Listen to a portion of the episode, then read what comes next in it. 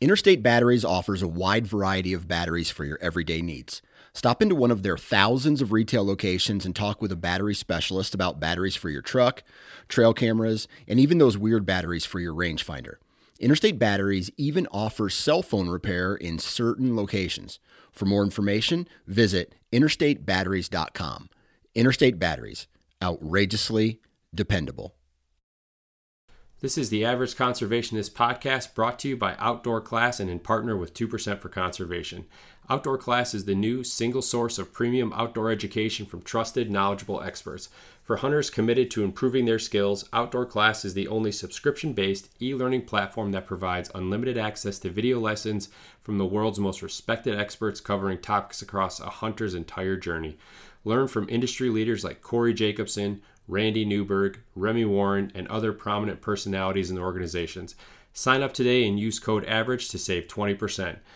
2% for Conservation's mission is to create an alliance of businesses and individuals that ensure the future of hunting and angling by committing their time and dollars to fish and wildlife.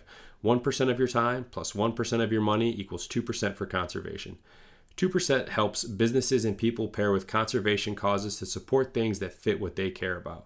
Whether you're into fishing, hunting, or just getting outdoors, 2% can help you not only start giving back to wildlife, but get certified for it. Getting 2% certified means you've made the same commitment as popular brands like Sitka, Stone Glacier, and Seek Outside in giving at least 1% of your time and dollars back to wildlife. But it's not just for outdoor companies. Breweries, contractors, coffee roasters, and even piano repair companies have earned 2% certification and stand out as leaders in their communities for doing so. Businesses that are committed to conservation deserve your business when you shop.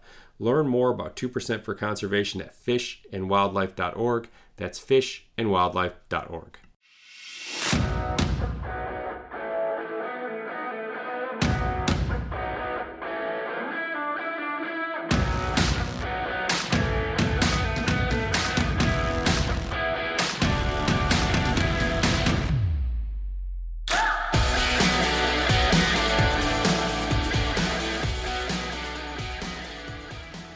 What's up, everybody?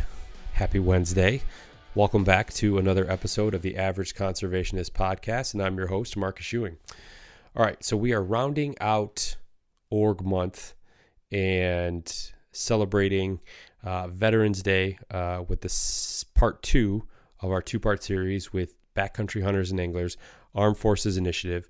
Um, Veterans Day is this Friday. Um, so this is a, a, great opportunity to really kind of tie a bow on both Org Month, uh, our tribute to veterans uh, over the last couple weeks. Um, so today, uh, for part two, I'm bringing in Trevor Hubbs, and Trevor is the director of the Armed Forces Initiative branch of Backcountry Hunters and Anglers. And Trevor and I really get to um, kind of pick up right where DJ and I left off last week. Um, we further uh, dive into AFI, um, get to really talk about you know the outdoors, Trevor's upbringing in the outdoors. Um, you know, really what he as a director and as a big part of all of these different trips and outings that AFI is doing, you know, what he really takes away from from these events. We also get to uh, talk about some of the, the, the great partners and businesses that are uh, really going above and beyond to give back and really support the mission of AFI. And we also dive more into the uh, veteran side as it pertains to AFI, as opposed to DJ and I, where we talked a little bit more about the uh, active duty military and, and the relocation and, and, how AFI is able to really help um, those uh, members of the military and armed forces um, stay. Uh, stay active in the outdoors um, in their new uh, location, and I think what's what's great about uh, the conversation that we had that I have with Trevor is the passion because you hear it you heard it with DJ you hear it with Trevor and it's it's one of those things that if I haven't said it enough uh, you know organizations you know like the ones that we've had on for the past six weeks um, and specifically you know these last two weeks with AFI um, you know the, these are just organizations that we should really be supporting. Um, you know with the the AFI you know, for a lot of these veterans, it's giving them uh, a new mission, a new purpose. Um, and that's not to say that they didn't have one post um, their military career, but one thing that a lot of um, our veterans have in common is uh, the call to serve, the the need to um, how do I want to put this to to serve something bigger than themselves, uh, which they were absolutely 100% without a doubt doing um, during their time serving. And with AFI, they're really trying to um, harness a lot of that that same passion, uh, that same need to serve, that call to serve, um, and just redirecting that into the world of conservation. Um, you know, both of these things are again serving something much bigger than you know just themselves whether it's protecting our country and our freedoms or in afi's case protecting our wild places our access to these wild places habitat and all that good stuff so it's uh I, I can't I can't say it enough how how great and how much I love um, organizations like this and the the mission that they have. It's it's one that, especially after listening to to, to DJ and now Trevor speak, uh, very easy to support, very easy to get behind. So episode one twenty seven with Trevor Hubbs. Uh, enjoy everybody. Um, today's episode episode, geez, I can't even speak. Uh, is going to be brought to you by my friends over at Hardside Hydration. Dane and Dustin, friends of mine, uh, also true backcountry hunters, uh, just complete outdoorsmen, um, have really been crushing it with the Swig rig. Uh, so if you're looking for a rugged and dependable hydration setup for the backcountry, you need to head over and visit hardsidehydration.com and check out their Swig rig. And what the Swig rig does is it converts a Nalgene bottle into your hydration setup.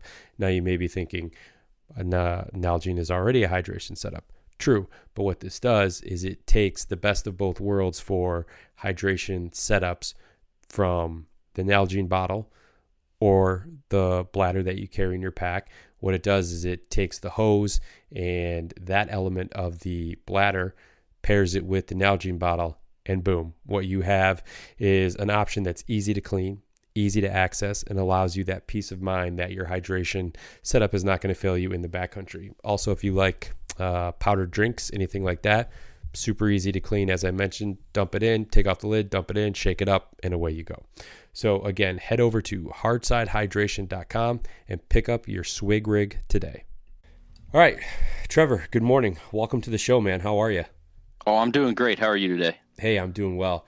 I uh, we had some te- technical difficulties we had to overcome here. Um, thankfully, like as we just talked about, it wasn't uh, halfway through; it was only like two minutes in, so we had to we had to start over. But as I was saying uh, originally, not I'm excited that we can kind of continue this um, the conversation about AFI and the fact that we can uh, that Veterans Day is on Friday of this week, and that everything kind of came together um, with being able to record with DJ last week, with you this week. Um, I, am really excited about it. I think it's there's been a lot of great conversations, a lot of great uh, information uh, that DJ talked about last week. Um, so I'm excited to to kind of continue that and, and learn more about AFI as, as you and I talk here. Yeah, it's gonna be a great time. I'm really excited that you connected with DJ. He's a super cool dude. Yeah, no, he he uh yeah, he's he's full of energy, man. Excuse me.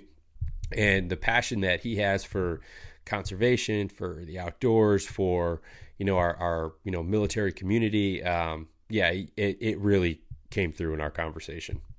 That's good to hear. Yeah, he's a very well spoken, very passionate dude. So he's probably the best one to talk to. Yeah. So Trevor, before we you know dive back into AFI here, give the uh, listeners a, a, little bit about yourself and a little bit about your background. Yeah, um, Trevor Hubbs. I'm the director of the Armed Forces Initiative. Uh, grew up in Southern Illinois, and uh, what most people think when when the, they hear Southern Illinois is like, oh, he's south of Chicago, and I'm like, you technically yes, but I'm like seven and a half hours south of Chicago. So a good way for me to kind of explain where I grew up is uh, to list the cities that I am closer to than Chicago that you might know. So, like obviously St. Louis, yeah, Memphis, um, Little Rock, Tulsa, Oklahoma, uh, Nashville, Tennessee, Louisville, like there's a whole slew kinda, of them.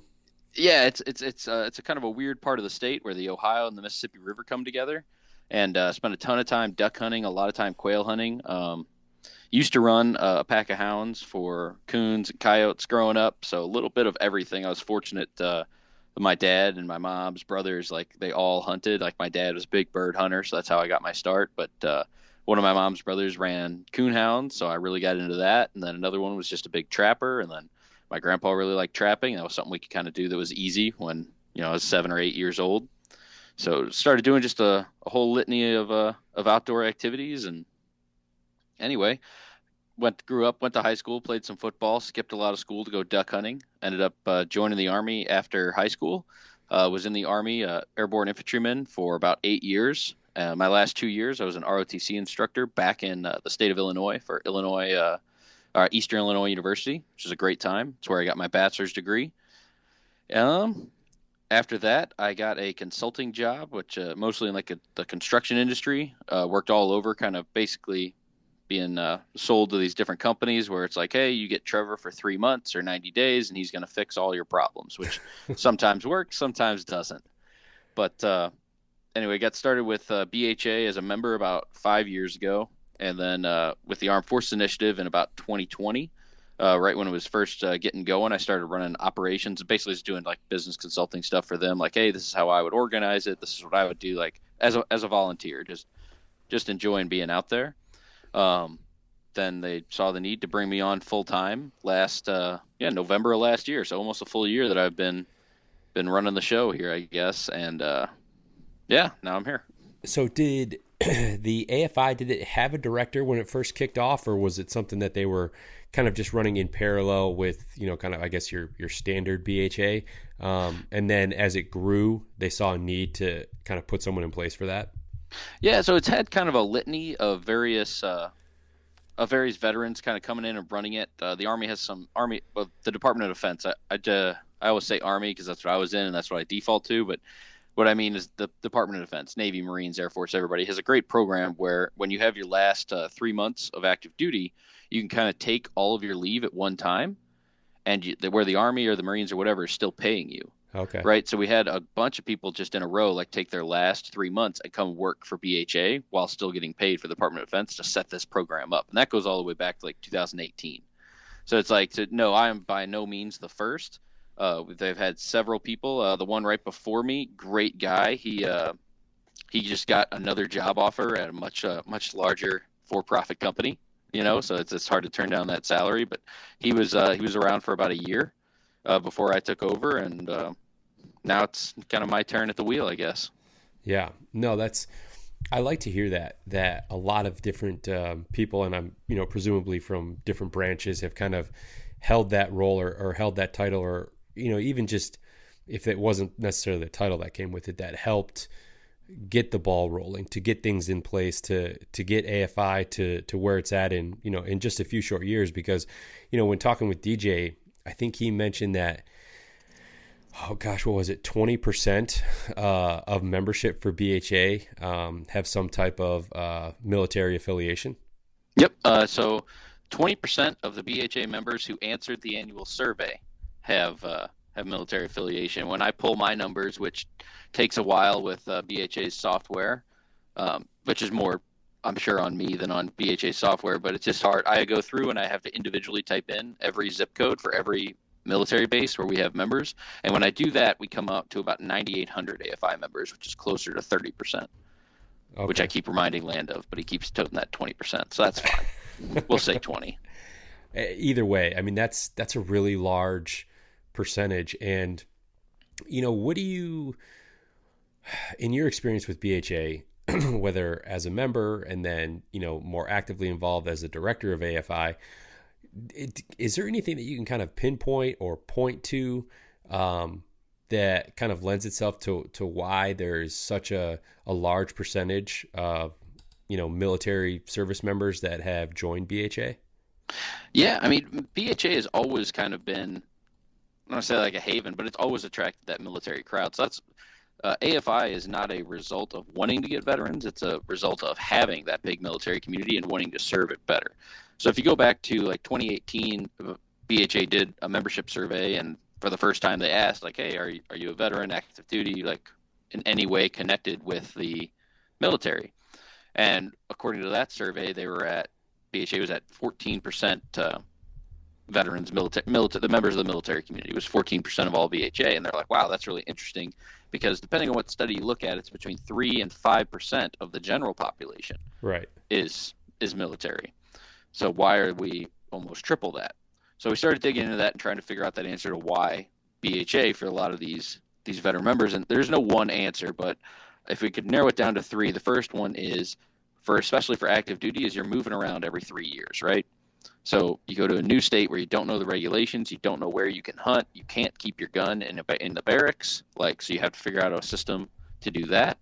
So you kind of have to use that public land. If you can get over all these other issues, like you don't just don't have the relationships moving every three years to find you know somebody's private 80 acre whitetail paradise to hunt on. Another one is the uh, not really a great way to put this, but just BHA's camaraderie. Yeah. Right. Like you go out there and every BHA event you go to, like you spend your 35 bucks, or if you're a veteran, you spend your 25 bucks for an annual membership. Go, go to one event, and no matter where, what you're trying to hunt, it could be you know ptarmigan in Alaska. You will meet somebody who knows somebody who's done it. Like and they're so willing to give you spots. I have spots for Southern California quail in my in my phone on onX that some guy just gave me because I mentioned I was into bird hunting, and it's not. And I don't want to say that's the only benefit, but it's just a total group of just just good people, man. Like I'll tell you, I, I got a better story than the Southern California quail. So a couple weeks ago, I was trying to fill a personal antelope tag in Wyoming that I drew this year, and found very uh, very a lot of road hunters, just a lot of traffic on these little two tracks running all over this BLM land, which is fine. Like it wasn't, it's not for me. I like to walk around, get out there and and see everything. But uh, so I ended up walking about twelve, uh, about eleven miles to to find an area with no roads where I could get this antelope. Got an antelope, really happy with myself. Break it down, put it in the pack. I'm hiking back. I get to about um, where I got like four miles left, which is where the closest road is, and um, his blue uh, blue Dodge pickup sitting there. And there's a guy in orange in the front seat, and he waves me over. And as I get closer, he puts it in reverse, backs up about 100 yards just on the prairie, and gets out, takes two beers out of a cooler, sets them on the tailgate, and sits there waiting for me. And I get there, I'm like, "What's up?" And he's just like, "Yeah, I filled my mule deer tag, and while I was cleaning it, I saw you coming from about a half mile away, and figure we're going to the same spot. You probably parked your truck out by the highway." And I was like, "Yeah, I did." And he's like, awesome, man. Well, load up. I'll I'll take you there, no problem. And then we talked for about 15 minutes, just having a beer, just kind of celebrating a little bit. And I, I don't know this guy, and he starts pitching BHA to me. He's like, oh, you, you know, if you do a lot of, you know, public land hunting, you should really consider joining backcountry hunters and anglers. And he's like talking to me about it. And after about 15 minutes, he's like, so what do you do for a living? I was like, I actually work at BHA. it turns out this guy is uh, like one of the local leaders for the Colorado chapter. He's up in Wyoming for his first antelope hunt, and he's an Air Force veteran. Oh, like, oh wow! It just you just run into good people. Like that's it's hard to put it another way. So I just and maybe I'm a better storyteller than I am like a scientific example kind of guy. But that's really that's the biggest thing. No, I love that story because I was just like as you were telling, I was like, how long did you let this guy go before you were like, yeah, I I, I, know what BHA is like. you know, no, like, I, I, let him go about I let him go about ten minutes, and then uh, when he got back back to my truck, I had uh, some BHA swag in there that I was using for a, an upcoming work event, and I just I gave him some free stuff and was like, "Hey, man, I really appreciate the ride. That was cool." So yeah, yeah he's a good dude.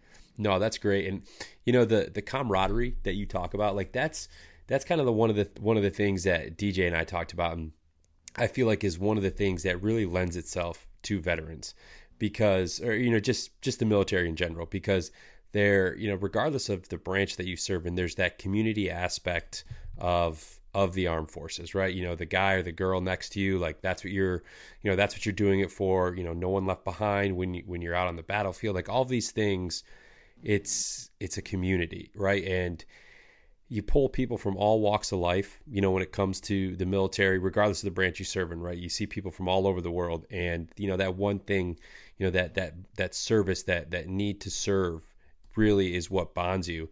And I think that that's what BHA has done such a great job of over the years is is building that community of a bunch of like-minded individuals who you know come again from all walks of life and you know everyone that's a member of BHA like doesn't necessarily hunt whitetail or hunt elk or pronghorn. Like maybe they just love bird hunting or waterfowl hunting, or you know maybe they just love to you know hike and backpack and stuff in the backcountry. Like they all have like some little shred of common ground that they can build those relationships on, and I think that's that's what people want is they want to be a part of something right? Like I think, matter, uh, yeah, yeah, you nailed it. And I don't know if that was a purposeful pun or not, but that common ground that was a pretty good line there. Literally, yes, we all use common ground. Like that was not my intention, but I'm glad that it worked out that yeah. way. Um, so I guess before I maybe I, I got ahead of myself there, but for for those listeners who didn't get a chance to check out last week's episode with DJ, give me a, a quick synopsis of um, backcountry hunters and anglers, the the AFI, the Armed Forces Initiative? Yeah, so backcountry hunters and anglers Armed Forces Initiative. You coming out of 2018 where we realized we're 14% veterans. We figure out why. All right, now how do we serve this this military membership? How do we make sure that uh, they are well represented? Because the real kicker, like the kind of like what does BHA get out of having so many veteran members, is as we dug into the numbers, the 14% of BHA that was a member of the military community um, they were the ones leading trail cleanups, and over over fifty percent of them were in some sort of volunteer leadership position with BHA, which in itself is like, okay, now we've we've really got something here. And like we talked about a second ago, that need to serve or that that willingness to to kind of serve and help help the team out, help your buddies. That's what we were dealing with. So how do we get more of that? Is kind of the selfish BHA why AFI, but um, so what the Armed Force Initiative does is we're just focused on if accidentally we had 14% veterans, what can we do if we're on purpose? Like, where, how do we get this obviously highly engaged community of people that are willing to go out and speak on behalf of public lands, that are willing to go out and get their boots dirty on behalf of public lands? Like, how do I engage more of these people to further the mission of just public lands advocacy, right? Which is B- why BHA exists. So, the way we started doing that is you take we try and stick to 12 people, but sometimes we end up with about 15, uh, just because I never want to exclude anybody if I can from these trips. So we take between groups of between 12 and 20 people out uh, to the backcountry, whether that's fishing, hunting, uh, just camping, hiking, doesn't really matter. Uh, depends on the part of the country you're in, but we take them out for, I mean, three and five, three to five days. And we try to do three things on these trips, right? The first thing is we call it like that short term medicine.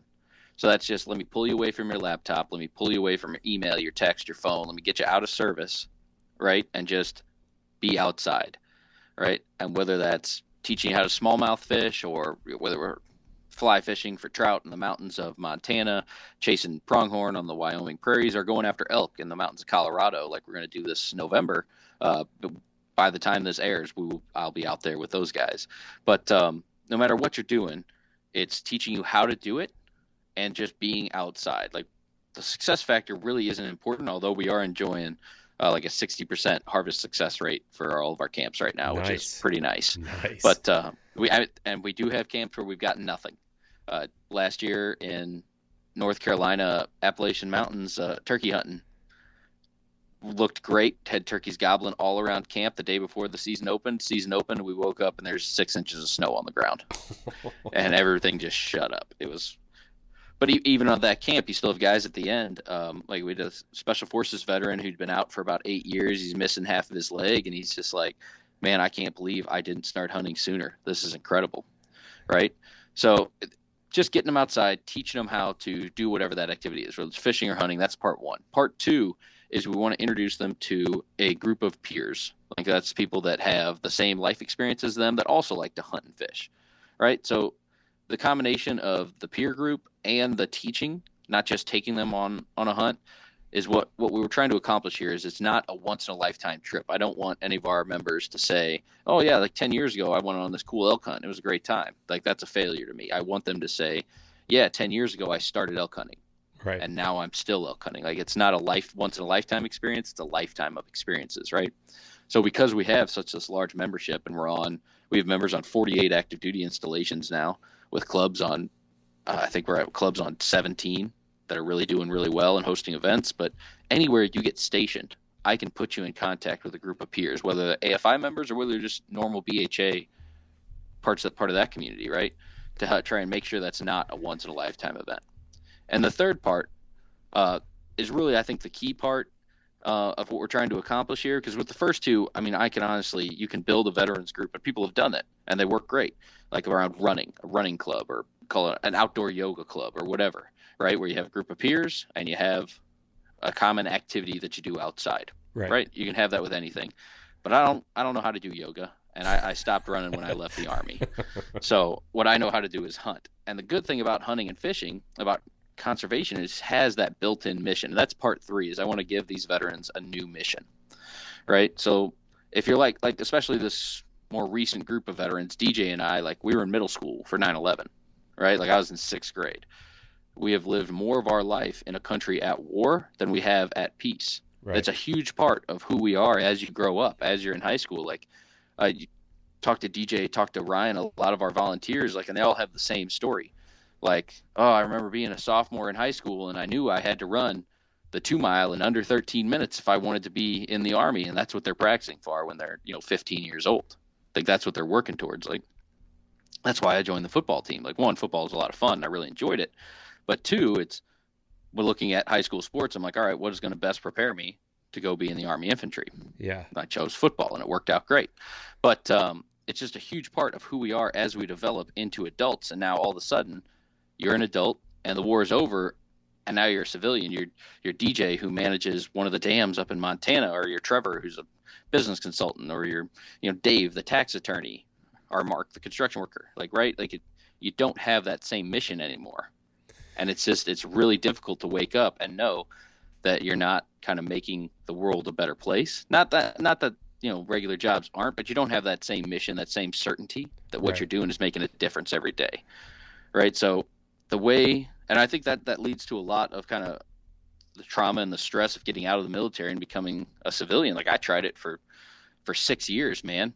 That business consultant stuff, and I, I made a lot of money, and everything was going well, but just only looking out for Trevor, like, and not really caring about anybody else is really uh is really tough. It's not. I'm not built for it, and and none of our volunteers are either. Like you have to have something extra. You have to have that mission, right? And that's where conservation, hunting, and fishing comes in. It's like, hey, I know you like fishing for smallmouth. I know you like shooting mule deer on the prairie here. What if I told you that this isn't certain? Like this is all the work that goes into making sure there are mule deer on these sage flats and making sure there are smallmouth in the St. Croix River of northern Wisconsin. Like now all of a sudden, one, step one, I've made them a passionate outdoor person with a group of peers that make sure they stay an outdoor person.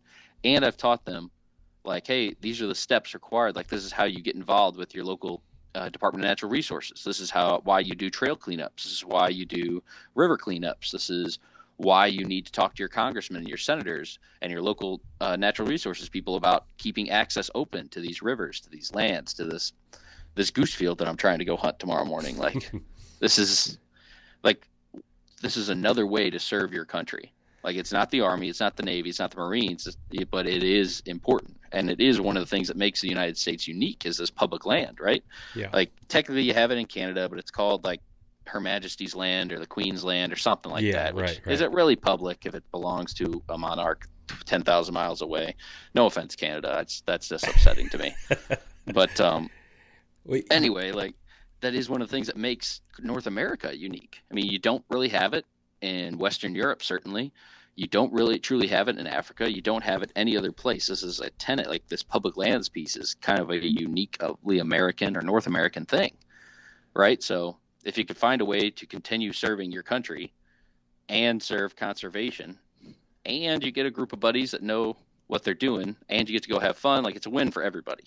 Does that make sense? I was kind of convoluted, and I just kind of ran on in one big sentence there, but we'll see. Oh, you got a good editor; you'll figure it out. Yeah, well, you're talking to the editor.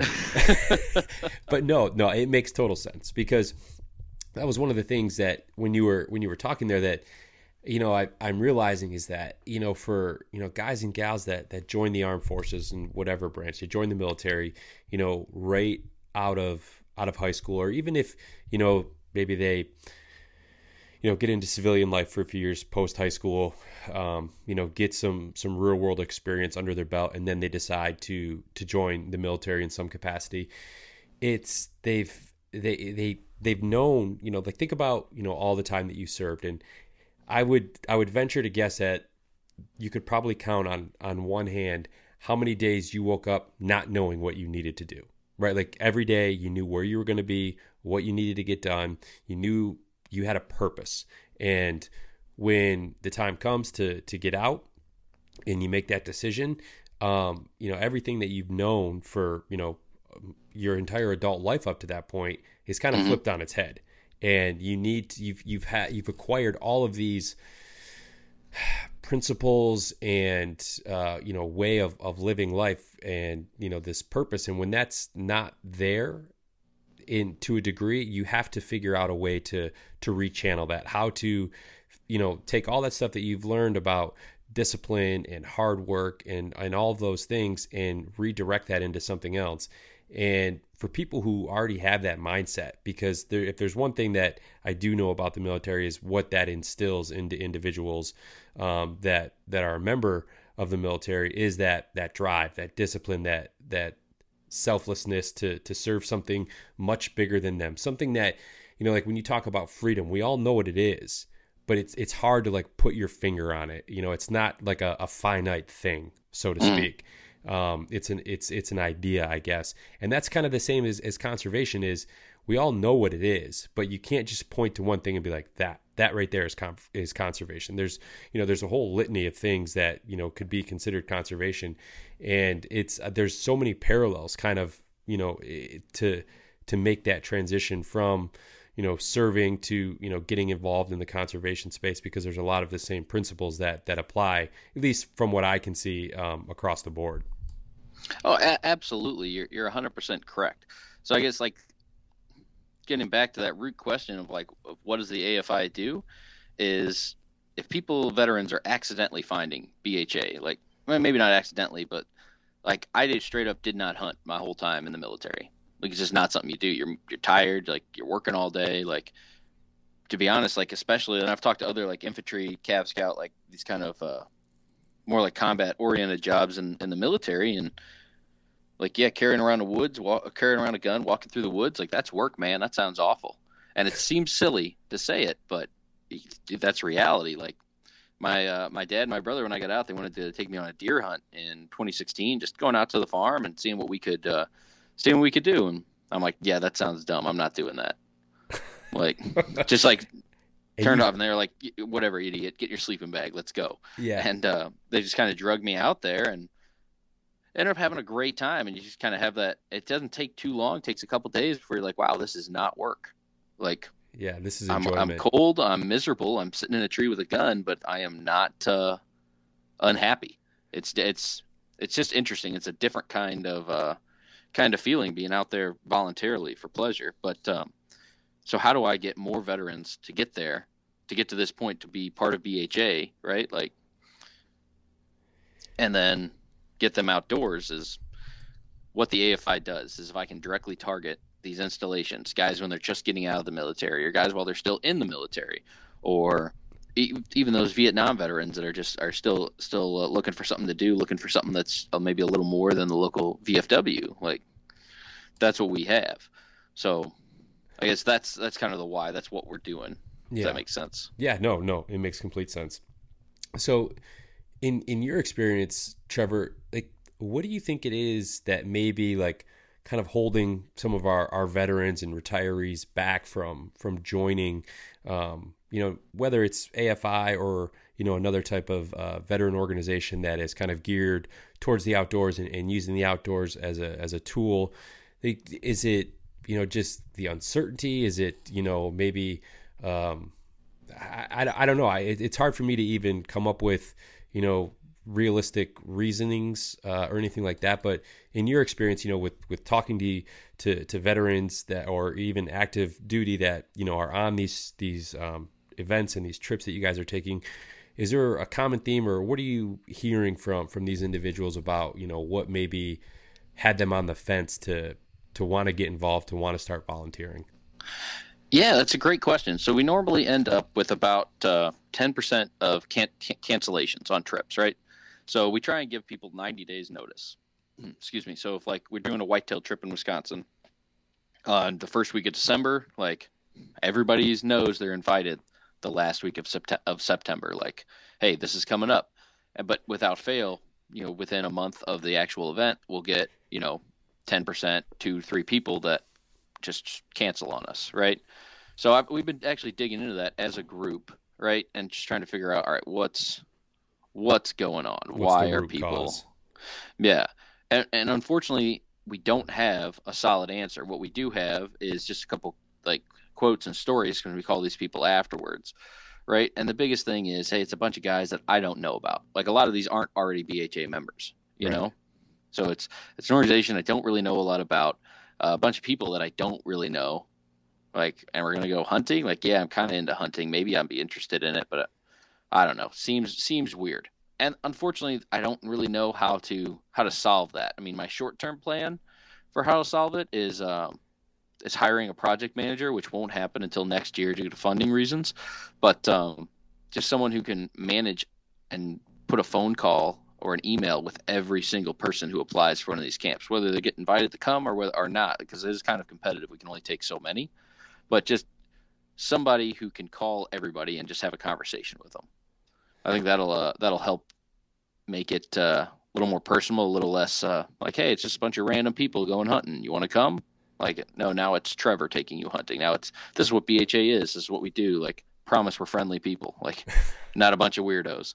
But I really think that's that's the thing is once you get in really tight with like your unit or a group of people that you really know, you know, it's strangers are, are difficult. And that's not just a solely BHA thing. That's an everybody getting out of the military thing. Like I am like the biggest event of our like friend group growing up, uh, well, like as as an adult growing up, I guess like anytime after 18 was going to Mardi Gras in St. Louis because it's a big party and you know get drunk and have a great time.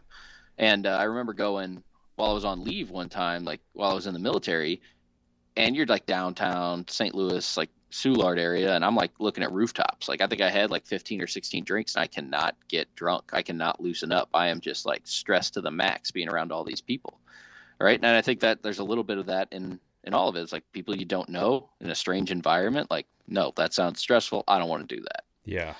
So I, I think again, if I'm wrong, please somebody reach out and tell me. Maybe I just you know smell weird or something. But that's that's what I'm thinking based on just these couple of interviews that we've been doing with guys who have canceled and what they're telling us. So Yeah. Well, I mean, I I can totally understand that. Like if that's if that seems to be the reasoning because you know, as as you get older in life, you know, to to be, you know, introduced to, you know, new people, you know, new friend groups because, you know, as as someone who's, you know, pushing 40, you know, sometimes, you know, like if my wife makes plans with, you know, some of her friends, it's like, oh yeah, like her husband, you know, you would really like him. It's like, why? Why would I really like him? Like, Yeah. uh, give me give me some reasons, right?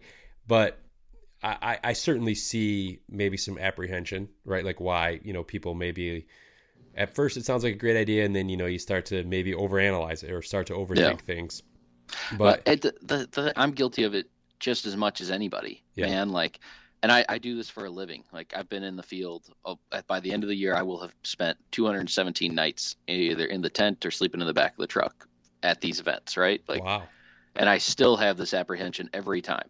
Like we're going to the Boundary Waters in the last week of August, and we had 18 uh, folks out there fishing, and like I'm driving up there, and I'm like, God dang it, just like just stressing on what's going to go wrong, what's going to go right. Is it going to be a cool group of people or what? Like, because you've had phone conversations, but you don't know, and so I understand the apprehension there. Like that makes sense to me, and every time it's awesome. Like maybe have one one that just doesn't really jive, but at every other camp, but in reality, it's all pretty good dudes.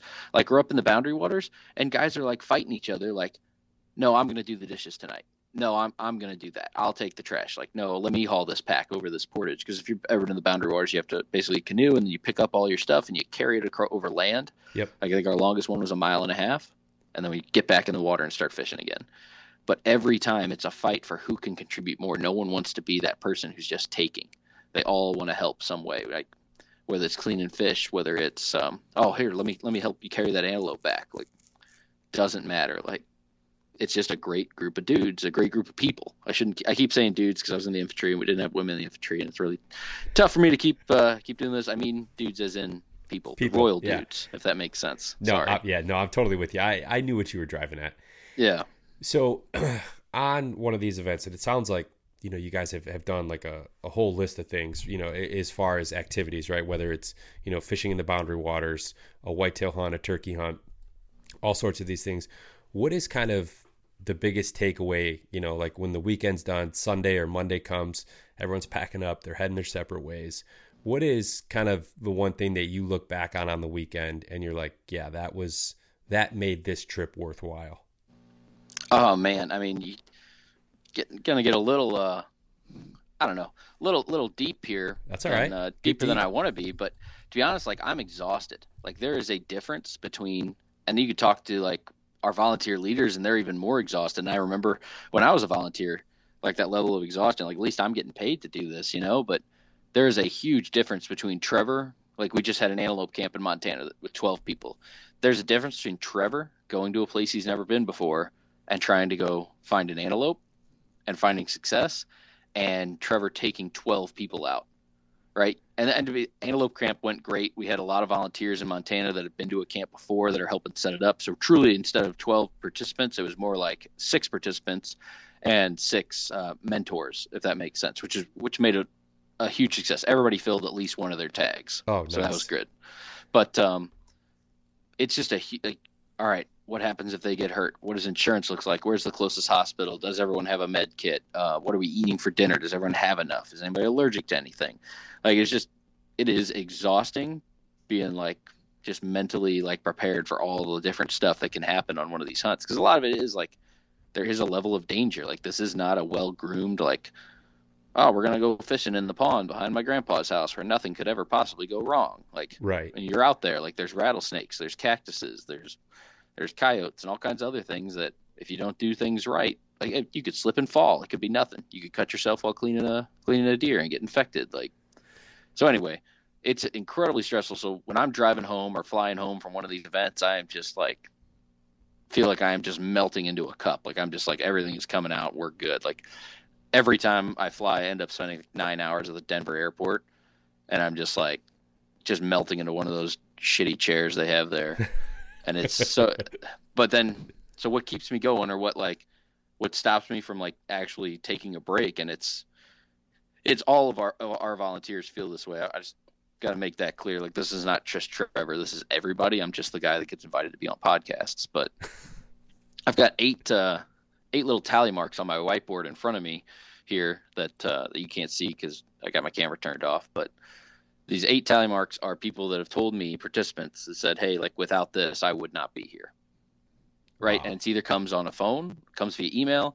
Someone will forward it to me from one of our local camps, like Marty in North Carolina, uh, has sent me one that people told him, and he's just like, "That's what keeps us going. Is there's a, there's something here." Like we had a guy, uh, uh, we had a person in the Boundary Waters who on like day five was just like, "Hey, you know, like you know, six months ago, I uh, I was feeling low and I had a pistol and I, I was ready to go, and then I got this email that uh, I was invited to come on this, and and now he's super involved with the local AFI group, super involved with BHA. Like he gets it. He's recommended like some buddies he hasn't talked to in years. He's like, "Hey, you should call this guy.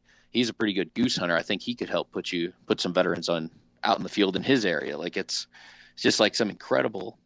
Um, incredible transformate not transformate transformative or i don't know it's very easy to see that you're making a difference the right things are happening right and sure out of whatever i said earlier 9800 members basically it's only eight but uh it's eight that you that's know of. that's eight exactly like I mean, that's a. I mean, especially you know, not even just you know in, in your position as a director for AFI, but you know the volunteer members, you know the members of the board. I mean, that's and I I, I can't imagine that that's you know something that's maybe always on your mind, but when you receive an email like that or a text like that or you you get it secondhand from someone who was told like Mhm. that's a that's a that's a really heavy weight to carry around right? And and and i mean that in a good way right? That you know something that you were part of helped you know pull someone out from a really dark place. And whew, i mean i don't I, I i can't even put into words or, or you know even think about you know what what that would do to me if someone told me those words like something that you know I did help them you know Yeah. wake up the next I- I- day. for me it's incredibly motivating because i'll go from that place where i just want to never move from this chair again and just be asleep and just like in the denver airport and i'll check my phone and i'll, I'll have two or three emails from participants that like literally hours ago i was with in the mountains like hey i just can't thank you enough. This was a really great time. Like i can't believe i didn't get into this sooner which is one that's that's helpful but then you get you know one or two emails or texts or calls or conversations like this and it's like okay like you you can't stop. Like yeah, talking to land like like any nonprofit there's there's highs and lows with funding. Like when things are going really well i can do whatever project you want. When things are going low like maybe we have to be a little more restrictive. And it's like what what events can you can you cut not and land wasn't asking me to cut anything i was like i was being proactive with like the funding scenario and i'm just like hey i, I i'll take one at a time if i have to but we can't stop doing this Yeah. like and it's uh it's just a really motivating feeling for me like you get that like all of a sudden like yeah no shit this matters man sorry i, I don't know if we're allowed to curse or not Yeah, we just we're good. So- we're good. okay. Don't worry about that. I mean, but that was I don't know if you, you you caught me there earlier, but you said you know you have the eight tally marks, and that's just eight that you know of. I mean, you've got to believe that of ninety eight hundred, there's more than just eight that have you know been pulled out of out of a bad place, out of a dark spot because mm-hmm. of you know whether it was just a pint night, right? And they you know something you know just every you know a pretty common occurrence with BHA and they just you know maybe they met another veteran maybe they just met someone who loves the outdoors that isn't a veteran but it just got them more active more involved to help them get re you know reinvigorated you know felt like they had a new purpose or they discovered a new purpose from that conversation or that new relationship and yeah i i I, I would I would guess that it's it's more than eight, but the fact that there's eight confirmed is I mean that's that's a really big win, no matter how you look at it. Absolutely. I'm uh i'm super happy with it. Uh, what i do want to kind of address real quick though is this is not like uh if, if you're listening and like up until this story you're like oh man this sounds really cool. I want to get involved in this. And now you're like i don't know. That sounds a little preachy. Like i promise um like i don't even like to use the word therapy because we're not doing anything therapeutic on on purpose man. We're out hunting we're fishing uh, we're cooking whatever we just hunted and fished for the camp at the campfire at night and there is no like uh I mean, there's there's no couch. There's no somebody taking notes. There's none of us know what we're doing. We just know that it feels better to be outside doing it. If that makes sense. Like, so if you were gonna try and come on these trips, try and get involved, try and take some veterans on trips of your own in whatever you know state or community you're in, like, there is no like kind of designated therapy time. That's just just down hunting and fishing. Like the, it just ha- the therapy just happens, or whatever you want to call it. Like uh, the feeling better just happens. Yeah, I think it's a it's just a, a very apparent byproduct of of everything that you guys are doing in the environment Yeah. that you're in. Because I mean, there's been countless times where I just you know I'm I'm not in a good headspace, right? And for whatever reason, I think it's you know it it's usually tends to be during the fall. Like maybe it's just Mhm. you know when the days get start getting shorter, the weather starts to turn. Like I think it's you know for a lot of people it's just a, a natural thing to you know be a, a bit more sluggish or you know whatever the case is. And thankfully, you know I love to deer hunt, so I get a lot of time in the woods. You know this time of year, and it always it it's kind of like a what's the word I'm looking for here? It's like a recentering, right? It, it, it- you Yeah. know, you get that appreciation back. You know, you kind of you get that alone time with your thoughts. You get to experience the outdoors, and it it it heals you without you even knowing it. And hmm I think that's what, like you just said, like it's not like you're out there and be like you're sitting around the campfire, and be like, okay, Trevor, it's your turn to share. Okay, Marcus, it's your turn to share. Like that's Yeah. yeah, I, I, I, I don't see it being like that, and you know, you confirmed that. But I think it's just you get in that environment, you get around like-minded people with similar experiences, and you know, whether it's you know you have a beer and someone opens up and tells a story about something, and then you know you just the the guards kind of come down, right? People start to mm-hmm. feel more comfortable, more at ease. These are my people, and then they feel comfortable, you know, sharing because I've got to imagine that as you know whether you're active duty whether you're a veteran or a retiree it's hard to talk about that with people who haven't experienced that because they just don't understand. And I totally get that, but in this particular setting, everyone around you does understand. Yeah, it, it's uh, it's wild, and I and I struggle to kind of put this in uh, in scientific terms. I, I am a data driven guy. Like I'd love to come into a meetings with like charts and stuff and be like, yeah, 42 percent of the time this happens, and then 80 percent of the time this is what we can expect, and just I'm a very like data person, and it's frustrating when I do. So we do an after action review on every camp where we interview participants, try and figure out like, all right, what did we do wrong? What did we do right? How do we fix it? Like, what are the answers? To always try and get better. And the biggest thing that we come come up with, uh, and it's it's strange that you we hear this. We've I've heard this quote probably 300 times this year from various participants. Is I don't know, man. I just feel better out here, and it's like verbatim. And I'm like, I can't do anything with the phrase "I just feel better out here." You got to tell me like what exactly, what specifically, and it's it's it's mind-boggling. But um, I'm actually really excited. We just connected with a uh, a professor at the uh, at Cornell University in New York. He's a New York National Guardsman. Uh, he's got like three doctorates, all studying like how groups interact during uh, like post disaster stuff. So he mostly focuses on like uh, like communities that just had like a, a earthquake or a typhoon or some some sort of like crazy disaster, natural disaster. Yeah. Or veteran groups have just come through like a deployment and just how do these people react mentally and like all the things that happen. And I'm hoping that I can hop on a pretty long call with him and share some data and he can tell me like, all right, well, when they say I just feel better out here, what they actually mean is this, and this is the scientific principle of this demonstrated, and blah blah blah blah blah.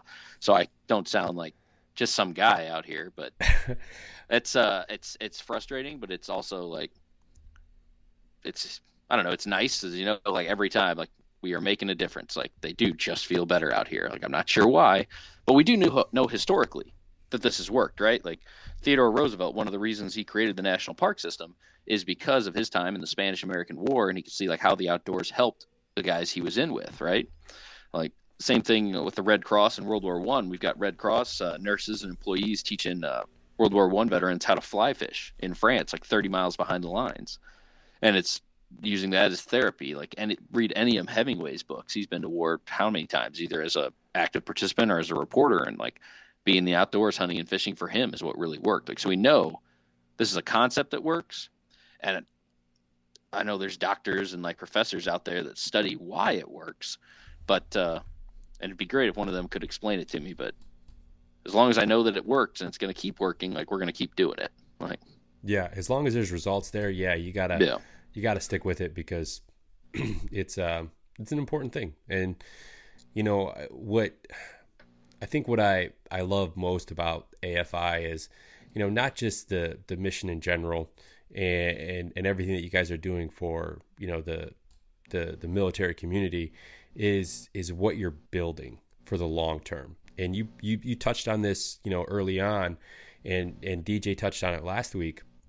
Is you know to you know there's there's there's groups or there's organizations out there that you know um, can afford the chance to to take some of these these veterans on these once in a lifetime hunts, and that is absolutely great. And I'm sure the the experiences and the stories and everything like that that comes from those types of trips will will last them a lifetime but to to give you know with what AFI is doing to to give that community the tools to further you know their mission, the mission of conservation, and really just kind of create a new lifestyle for them or help start to create that new lifestyle for them um, is is something that's invaluable. It really is.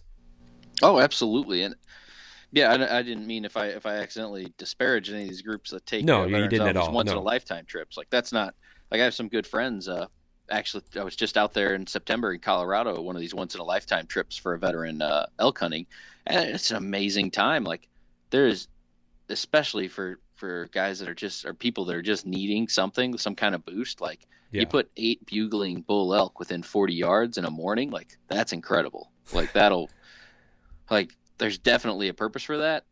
One, that's that's just not what BHA is about. I'm about every day. Like if I can put you on ten spike bulls over a period of ten years, like I'll take that over the one morning of a huge bull. Yeah, but, yeah, yeah. The the sustainability. Uh, exactly. Uh, yeah, the sustainability. So, Trevor, tell me about some of the partners um, that are involved or associated with AFI. DJ and I got to touch on it a little bit, but obviously in in your position, you have a, a lot closer relationship and, and interaction with uh, with some of these partners. Oh, I don't know. DJ is pretty good friends with just about everybody. well, I can but, see uh, why. yeah, it's uh, no, this is great. I always forget to do this. I'm uh, I don't know if you guys have like looked at my social media, but I'm terrible at taking pictures. I'm terrible. Like it's the farthest thing from my mind being in the field uh, to like, oh, I should take a picture of this. Like we are one of our guys got a huge antelope down last week, and uh, it was in the afternoon, and like the sun is setting, and he was determined. He's like, no, I'm gonna break this down by myself. Like you taught me, we've done the class, I've seen it done. Let me just do it. I'm like, all right, cool. So I got to sit back and eat a power bar and you know drink some water and just watch the sunset over this uh, eastern Montana prairie, and it's incredible. And like I'm looking at it, like man, this is this is a really cool time. And uh, we have a, a professional photographer there who volunteers his time, does a bunch of stuff, but he's like snapping pictures. All he's like, yo, you can't miss the light. Like this is what we have to get. Like he's like getting pictures. Like Mystery Ranch is a big sponsor. Like all the packs. Like oh, we got to get Mystery Ranch in there. Like so I'm glad I have people like DJ and like the photographer there to keep me uh, to keep on my toes there about our sponsors because I would just take the stuff and uh, completely forget like I owe them like pictures of it, us using it. Like I'm just there in the moment. So forgive me for not mentioning you sponsors, but uh, let's see what I can do. Uh, Seek Outdoors. They do a whole bunch of uh, like tents. They're really cool. They're really lightweight. I end up uh, we sent one to North Carolina. We've sent one to Alaska. We have one as a headquarters unit. If they end up ever send us any more, which we would be super open to, like even like broken ones, I'll sew them up and we'll make them work. Um, great tents. They're lightweight. Really appreciate them, especially when you can put that uh, the stove in there yeah. for like cold weather tents. Like big, big game changer. Yeah. Oh, we had a turkey camp in 2021 in Western Montana. Um, it's like 20 degrees at night. We didn't have any funding, any money at the time. We're just freezing our ass off on the ground. And like, had we had the Seek tents then that we do now, like, game changer, man. Like sticking sticking eight dudes in uh, or eight people in a, one of the Seek tents in the Appalachian Mountains in North Carolina when it was snowing. Like, I was never cold once. It was it was wonderful. It's a great yeah. time. Even though we we did put that tent up inside out. It was our first time. So if you see those pictures, that's on me. My bad. But uh, it still keeps the elements out. Yeah, it, it worked fine. The uh, so what else? Uh, Big Agnes. They do like uh, sleeping bags, sleeping pads. They also do tents. They gave us a bunch of tents for the Boundary Waters, which were perfect because there's a big vestibule like hold all your gear in. Because that's the biggest thing is it's going to rain. You're going to get stuff wet. Like you just need stuff that will dry quickly in the Boundary Waters. So Big Agnes, huge uh, huge sponsors. Go buy all their stuff, so they give some of it to us for free. Um, let's see, we've got Black Coffee in Montana, which is DJ's favorite. He's a real big Black Coffee supporter. Not that I'm not, but uh, I, I, don't uh, trust my own palate to be judging on food or drinks. Like, I think uh, half the mornings I come down from uh, from like the bedroom and I just pour whatever is in the coffee cup. Yep. Like sometimes it's a day old, sometimes it's three days old. Like we'll figure it out. Yeah. Like I'm kind of notorious for like just throwing like a plastic cup in the microwave for 45 seconds full of old coffee and be like, yeah, just as good. It'll work. It's fuel. So yeah. But for people who really know like what who want their coffee to taste good and know what that is like, uh, black coffee, go ahead and do that. Uh, we also have uh, Salmo Java coffee out of uh, state of Washington. Great. Uh, they support all kinds of conservation initiatives. They're really good. We have uh, who's the other coffee maker? Access the Wild out of actually my hometown of uh, Southern Illinois. Yeah, I've had Access Shout the Wild on the podcast before. Yeah, yeah, great, great guys. Solid group of dudes. It's, yeah. Uh, I feel really bad. Um, this is just like generally for everybody. So there's only me at the AFI. Like if you email like Armed Force Initiative at backcountryhunters.org, just comes to me. Like so, you can either, either email hubbs at backcountryhunters.org or or Armed Force Initiative, and I, I promise I will answer every email. It may just be two or three weeks before I get to it. Like 217 days in the field, guys. Please remember. But I yeah. do know like Access the Wild in particular has just caught me like on the way out the door too many times, and that's where it's been like three weeks to respond to a hey, what's up? Yeah, like, yeah. It's been tough. But anyway, Access the Wild, great group of uh, folks down there making uh, wonderful coffee. I use it in my house sometimes. Only the leftover stuff from camp. Never use new stuff. That always goes to straight to the camps in case anybody's listening. But when I do have leftover stuff, I use it, and my wife likes it, so she has better taste buds than I do. What else do we have? Oh, obviously, um, Vortex Optics gave us like ten thousand dollars worth of gear, um, spotting scopes, rangefinders, um, binos, like harnesses. Awesome company. Um, FHF gear, um, which is now part of First Lite, part of the MeatEater brands. Like Yep. Rick Hutton Jr. out there, he's like the number two guy. I think he may not be. He may be number three or four. I don't. I, think there's only like five people that work there. So, but he's so he's in the top five. But uh, he's a Marine veteran, solid dude. He was like our first uh, sponsor for the AFI program solely. He's like, whatever you guys need, we will make it happen, right? So they're always solid dudes sending us a bunch of stuff, and they're small, all American made company out of Bozeman, Montana. Like when there's only five people working there, like it's it's hard to to donate, you know, because it's a small company, and, and they still just go above and beyond, and that that says a lot. Um, who else? Um, I'm going to be missing somebody, and they're going to be su- super upset. We talked about Vortex. We talked about uh, Mystery Ranch and the packs. We talked about our tent manufacturers. Um, talked about FHF gear. Who else do we com- a the have? coffee companies. I mean, I, I I just I I really admire companies like the ones that you just that you just listed there. Yeah. For I mean, one, they're they're making you know incredible products, and you know even a handful of the ones you just mentioned, you know, are are affiliated with conservation organizations, you know, like Two Percent, Mhm. who partners on this podcast, and the the fact that you know they're making a great product, they don't have to you know donate this stuff, but they know it's the the right thing to do to to help you know the cause for BHA and for AFI, and you Oh, know, yeah. just you just it, it's it's all very commendable and it's you know it, it, makes it easy to support brands like this that are supporting organizations like BHA and AFI. That, that's that you nailed it right there, man. Like a lot of these companies, um, like no one's beating down my doors. Like, hey, Trevor, you really didn't uh, you didn't mention us on your Instagram feed the other day.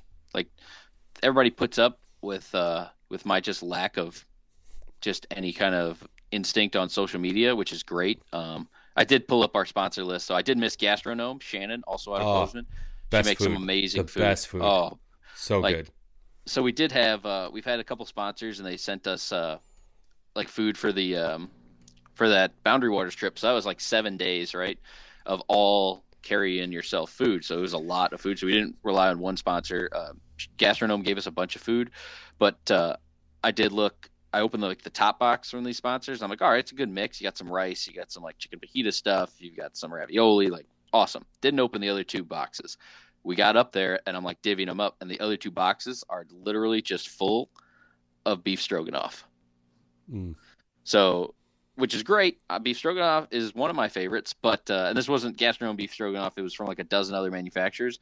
But in the Boundary Waters, it was literally like, all right, you get three. Ga- everybody gets three GastroGnomes and four beef stroganoffs, and that's what you have. So split it up however you want, but that's what we're doing. So.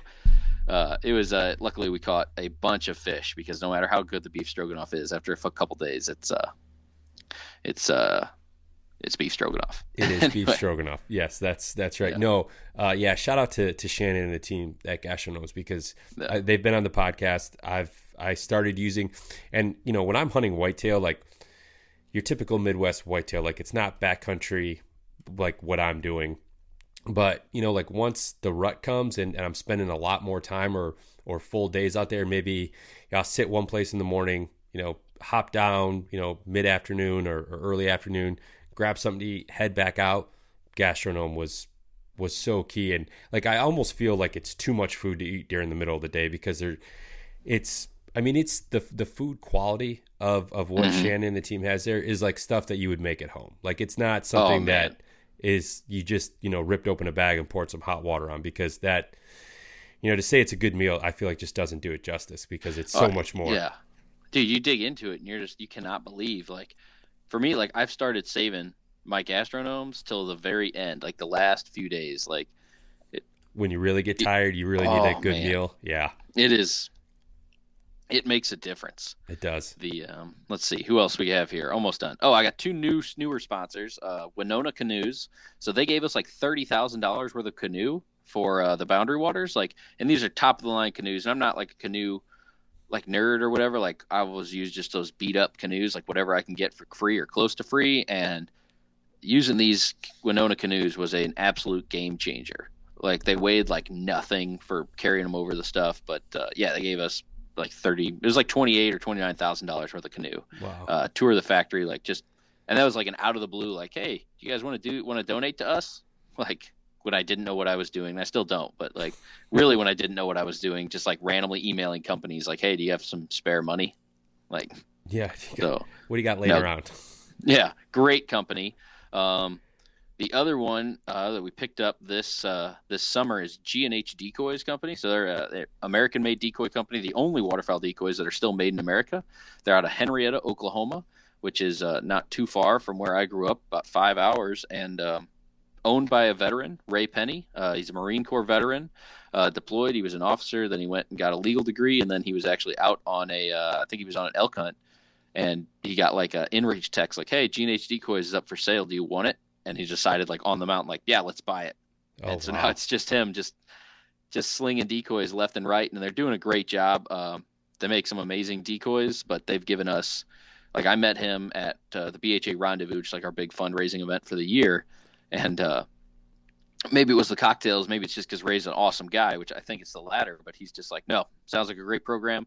Any waterfowl event in the U.S., you tell me what you need, and you've got it. So like, I think he sent us like six or seven dozen decoys, like because we have a big snow goose hunt coming up in February. We've got a big uh, like saltwater uh, Atlantic duck hunt in uh, Maine, Massachusetts, maybe. I don't know. Okay. One of those northeastern states coming up in January. It's uh, so yeah, so couldn't wouldn't be able to do it without these this decoy G and H decoy company because if you've never been into uh, waterfowl hunting, the decoys can get very pricey. So Oh yeah. Yeah. Yeah. Well, no, that's that's awesome. I love to hear, you know, especially stories like Ray you just mentioned, who's like, you know, whatever you need, you just say the word. I got you guys Yeah. covered. Like, I mean, that's those are the types of people and companies that you want to be involved with. Um, you know, that that see the the bigger picture at hand as opposed to just dollars and cents coming in or going out the door. hmm yeah, it's uh, he's a great dude. It's a great company. Um, everybody go buy your duck decoys from Ray. All right, Trevor. A few more things before I let you get out of here and, and get No, back to good, fight, get back to fighting the good fight. There, you just filled that antelope tag recently. What uh, Yep. what does the rest of your fall look like? Man, so yeah, I filled uh, one Montana antelope tag and one Wyoming antelope tag this year, which are my first and second antelope ever. Really excited. Um, so I got that meat in the freezer. Uh, I had a Wisconsin bear tag. I sat 16 hours a day for seven days straight uh, over bear bait in Wisconsin and didn't see a bear. So Oh. Frustrating. And then I had a Colorado bear tag. Where I ended up missing a bear on the very last day. Uh, we took a couple, uh, had like a veterans uh, bear hunt out there in the mountains. Great time. Um, I had one really chance on the last day at 373 yards, and, and I just missed. Like no one to blame but myself. It happens. So missed clean is bear's fine. Gonna make it till next year. So, so yeah. So right now I am two for four on tags. I've got a mule deer tag in Montana still. I've got two elk tags, a cow and a bull elk tag in Montana that I'm hoping to fill. Um, this uh this Saturday season starts. I'm gonna go try and fill fill some of those. I'm gonna do next week in Montana. Um, then obviously in Wisconsin they just give out whitetail tags like candy because Yep. of such a robust population. So I think I've got like nine whitetail tags in Wisconsin that I'll try and uh, I'll try and fill between gun season. Well, between the rut first week in November with my bow, and then we've got the rifle season and the uh, muzzleloader season coming up. So hopefully I get some more meat in the in the freezer. And uh, yeah, it's going to be a pretty uh, pretty waterfowl heavy winter though. I know we've got uh, a big duck hunt in Wisconsin coming up on November 6th. Uh, so that'll be on Lake Michigan, like in those layout boats. First time we've ever done that. So that'll be interesting. We've got that duck hunt in the New England marshes where the water's salt, so it doesn't freeze until late. So we're out there in January. It's going to be really interesting. Really cool. We've got that. Uh, oh, it's going to be real cold. we then, like a month later, we're going to Arkansas. We've got that Arkansas snow goose hunt, um, which won't be cold. It'll be like 40 degrees. It'll be really nice. Um, yeah, so that's that's basically what my year looks like. I'll I'll end up coming home because I currently live in Wisconsin. I'll end up going home for like Christmas, and uh, I'm sure we'll end up doing another duck hunt in Southern Illinois, just either on the Mississippi or Ohio River, just hanging out, uh, just with the family, and uh, I'll probably do one more trip in November back out to Montana. I'd love to fill both those elk tags. Um, we'll see. I'm I'm pretty open to just about anything. Um, I've killed uh, several cow elk before, so I'm hoping for a nice bull, but I'm not opposed to taking another cow elk. Like they eat just as good. Yeah, I'll tell you what, man. even at right now, two, sitting two for four on your tags, that's a pretty good percentage. If this was baseball, you'd be in the Hall of Fame. And but still, just the the opportunities that you have left. I mean, those are. I mean, you have the um, the chance to come away, you know, to start 2023 with a ton of really, really good wild game in the freezer.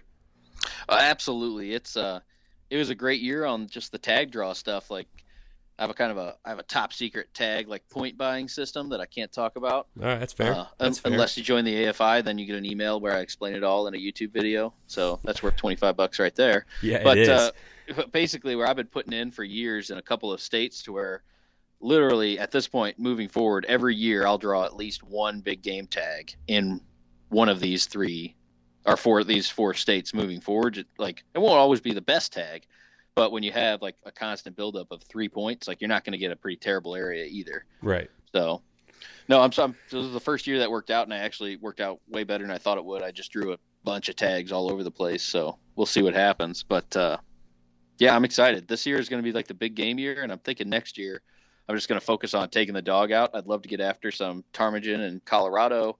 Uh, I'd love to get down to the Southwest to get after some of those quail, and let's make it a year of the dog, man. We'll see what happens. Yeah, there you go.